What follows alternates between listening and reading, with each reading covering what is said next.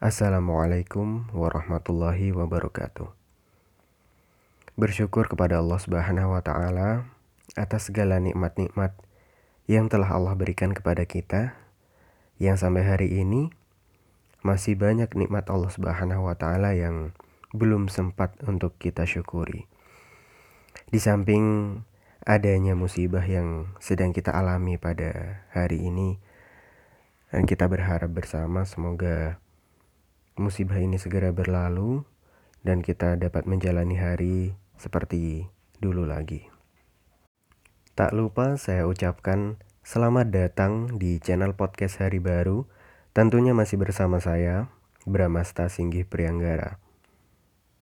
Perihal mencari pasangan. Teman-teman pernah dengar nggak kisah seorang pencari kayu? Mungkin sebagian besar teman-teman sudah pernah mendengar kisah ini ya, karena kisah ini dulu itu pernah sangat viral ya. Dulu ketika saya masih SD kalau nggak salah dan waktu itu masih zamannya SMS ya. Masih zamannya pakai SMS waktu itu ada teman yang mengirimi kisah tentang seorang pencari kayu ini.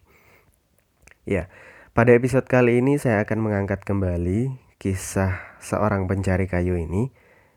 Ya, walaupun teman-teman udah banyak yang tahu kisahnya ya. Uh, setidaknya sebagai pengingat bagi kita semua dan ada kaitannya juga kisah ini dengan apa yang akan saya bahas pada episode kali ini. Oke, kisah seorang pencari kayu. Kisahnya ada seseorang yang diperintahkan untuk mencari satu potong kayu di hutan. Nah, dia disuruh berjalan menyusuri hutan dan mengambil satu potong kayu yang menurut dia paling baik di antara potongan-potongan kayu yang ada di hutan tersebut. Tetapi ada syarat bagi dia, yaitu dia harus terus berjalan ke depan nggak boleh mundur ataupun balik arah. Jadi selama dia berjalan itu ya udah berjalan terus ke depan dan nggak boleh mundur, nggak boleh balik arah dan harus pilih satu saja uh, satu potong kayu yang akan dia pilih yang menurut dia terbaik di dalam hutan itu untuk dia bawa pulang nanti ketika dia telah keluar di ujung hutan. Singkat cerita, sang pencari kayu ini mulai menyusuri hutan, ya dia mulai melihat ada beberapa potongan-potongan kayu, namun karena menurut dia masih belum menarik perhatian dia, maka dia masih belum mengambil kayu-kayu tersebut. Kemudian terus dia berjalan, berjalan, dan dia melihat beberapa potong kayu lagi. Sempat dia ambil, namun dia letakkan kembali karena dia yakin pasti di depan akan ada yang lebih baik lagi. Sampai dia menemukan satu potong kayu yang menurut dia cukup baik dari segi panjangnya cukup, kemudian kekuatannya cukup kuat, dan kesegaran kayunya masih cukup segar. Tapi dia memiliki keyakinan bahwa sepertinya di depan akan ada kayu yang lebih baik lagi dari ini. Maka dia letakkan kayu tersebut dan dia berjalan lagi dengan keyakinan bahwa di depan akan ada yang lebih baik. Ketika sampai di depan dan ternyata benar, ada kayu yang lebih baik dari kayu yang tadi. Seketika itu pun dia berpikir bahwa mungkin di depan akan ada yang lebih baik lagi. Akhirnya dia tidak jadi mengambil kayu yang tadi, kemudian berjalan lagi dan sampai di depan ternyata benar dia mendapatkan kayu yang lebih baik lagi daripada kayu yang tadi. Nah, karena uh, mungkin dia berpikir kok uh, stepnya seperti ini terus ya. Jadi tadi ada kayu yang baik, kemudian ada kayu yang lebih baik, kemudian saya berjalan lagi ternyata ada yang lebih baik lagi. Nah, kalau gitu uh, mungkin di depan nanti akan ada yang lebih baik lagi karena dari tadi seperti itu. Nah, dia berpikir seperti itu. Akhirnya pun dia tidak jadi ngambil kayu yang tadi. Dia terus berjalan dengan harapan di depan ada yang lebih baik lagi. Kemudian dia meneruskan perjalanan hingga tidak sadar dia telah hampir sampai di ujung hutan.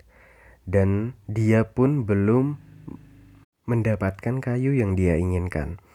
Akhirnya dia berjalan lagi, kemudian dia mendapatkan satu potong kayu yang bagus, cuma tidak sebagus seperti yang kayu yang di tengah tadi. Akhirnya dia letakkan kayu tersebut, dia berjalan lagi, Kemudian dia menemukan kayu lagi, bagus, lebih bagus dari yang barusan, cuma tidak sebagus kayu yang di tengah tadi. Akhirnya dia berpikir, ya sudah, saya berjalan lagi. Pokoknya, kalau saya sampai menemukan kayu yang sebagus kayu yang di tengah tadi, saya akan ambil itu dan saya akan segera keluar dari hutan ini. Kemudian dia terus, uh, kemudian dia terus berjalan sampai akhirnya dia keluar di ujung hutan dan dia belum mendapatkan kayu sepotong pun. Nah, kisah sang pencari kayu ini sama seperti orang yang ingin mencari pasangan. Tentunya, mencari pasangan di sini bukan untuk sesuatu yang negatif ya, tetapi mencari pasangan di sini adalah diniatkan untuk ke jenjang yang serius, yaitu menuju jenjang pernikahan. Kisah ini sama seperti orang yang ingin menikah, tetapi dia nggak tahu tujuan nikah itu sebenarnya untuk apa. Nah, sang pencari kayu tadi hanya tahu bahwa yang penting dia harus mendapatkan kayu yang terbaik menurut dia. Selama dia masih ada kesempatan untuk mencari yang terbaik, maka dia akan terus mencari yang terbaik tanpa memilih satu kayu pun yang akan dia bawa. Ini sama sama orang yang ingin menikah tetapi dia nggak tahu hakikat pernikahan itu sebenarnya untuk apa. Akhirnya, orang yang seperti ini nanti hidupnya akan penuh dengan penyesalan-penyesalan dan harapan-harapan yang tidak pasti. Maka sebelum kita memutuskan untuk mencari pasangan untuk kita menuju ke jenjang pernikahan, maka tanyakan dulu kepada diri kita, Kenapa kita mau nikah? Tujuan kita nikah itu untuk apa? Mungkin ada sebagian orang yang masih menganggap bahwa pernikahan itu hanya kisah romantisme belaka. Nah, ini nih yang perlu kita luruskan bersama-sama. Kita harus tahu sebenarnya nikah itu untuk apa dan seperti apa nantinya. Agar kita nggak salah dalam melangkah dan nggak salah nih menata tujuan yang akhirnya nanti berujung kepada penyesalan-penyesalan. Kemudian perihal mencari pasangan. Di dalam Islam, kita tentu sudah mengetahui bagaimana tuntunan dalam kita memilih calon untuk kita jadikan istri ataupun suami.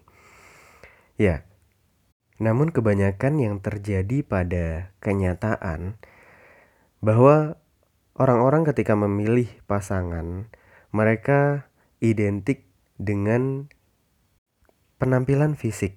Ya. Beberapa orang menikah mengutamakan fisiknya, memilih uh, memilih calon pasangan dilihat hanya dari fisiknya. Saya tidak mengatakan bahwa di sini tidak boleh memilih pasangan berdasarkan fisiknya, tetapi ketika fisik dijadikan uh, poin utama dalam memilih pasangan, kemudian hanya mempertimbangkan fisik saja, maka ini yang tidak benar. Kalau kita menikah hanya karena fisik, pasti ujung-ujungnya nanti akan nyesel.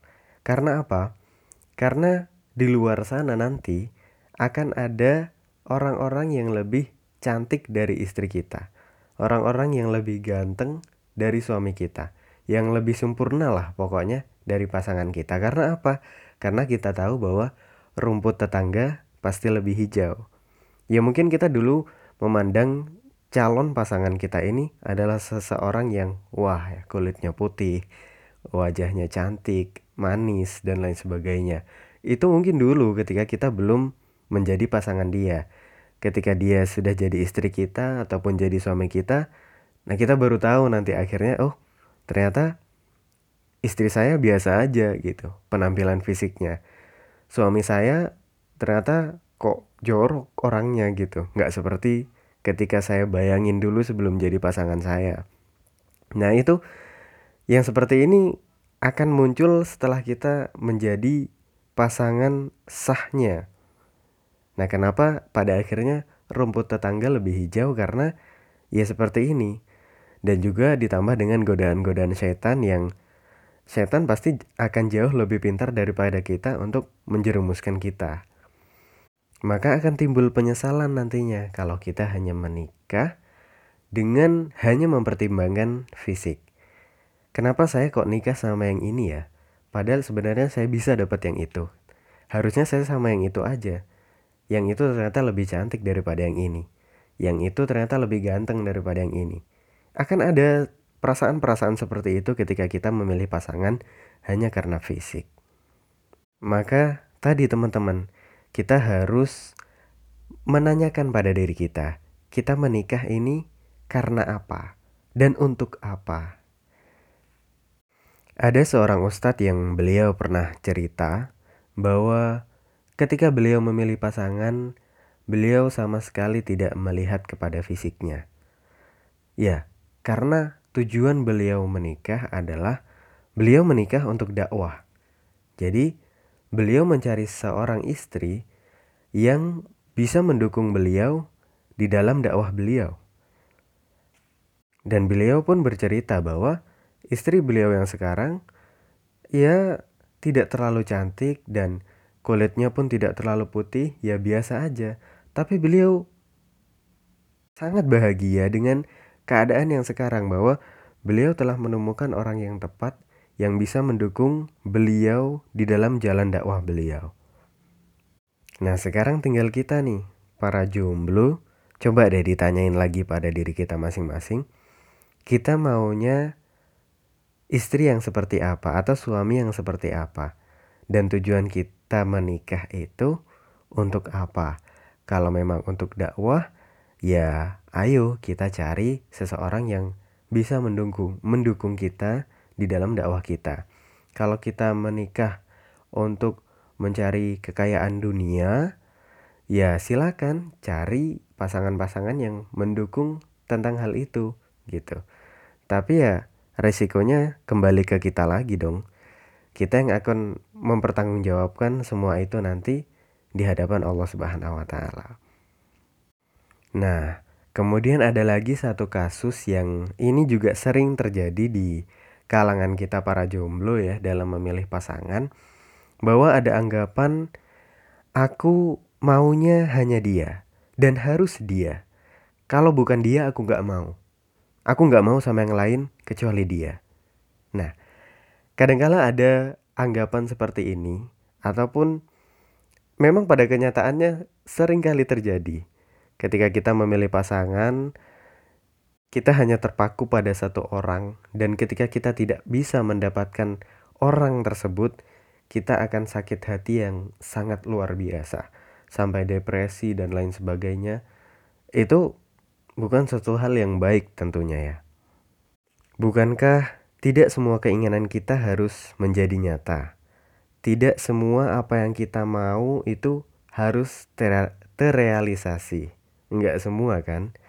Jadi ya ayo kita kembali.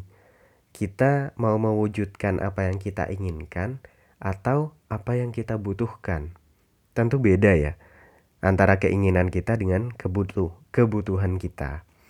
Maka kita harus kembali nih memperbaiki niat kita.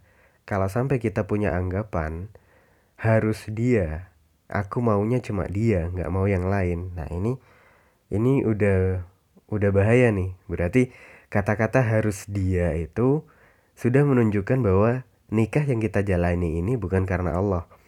Karena kalau kita menjalani nikah ini karena Allah, maka kata-kata harus dia itu tidak akan ada dalam kamus hidup kita. Karena yang tahu yang terbaik buat kita itu hanya Allah. Kita nggak tahu sama sekali apa yang terbaik buat diri kita sendiri. Karena apa yang kita benci bisa jadi itu yang terbaik buat kita dan apa yang kita cinta bisa jadi itu buruk buat kita. Seperti kisah sang pencari kayu tadi, Kenapa dia bingung? Kenapa pada akhirnya dia nggak dapat apa-apa? Padahal dia sudah berjalan menyusuri hutan yang lumayan panjang, tapi pada akhirnya dia nggak dapat apa-apa. Ya karena dia nggak punya standar dari awal. Dia nggak punya tujuan yang jelas. Dia sebenarnya mau cari apa sih? Gitu.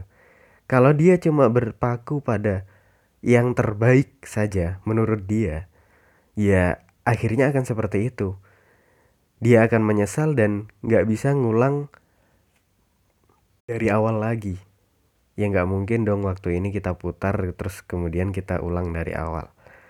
Ya sebelum semua itu terjadi dan sebelum penyesalan-penyesalan itu ada, ayo kita perbaiki niat kembali, kita introspeksi diri, kita tanyakan lagi pada diri kita. Sebenarnya kita nikah itu untuk apa sih? Dan tujuan kita nikah itu kita maunya yang bagaimana?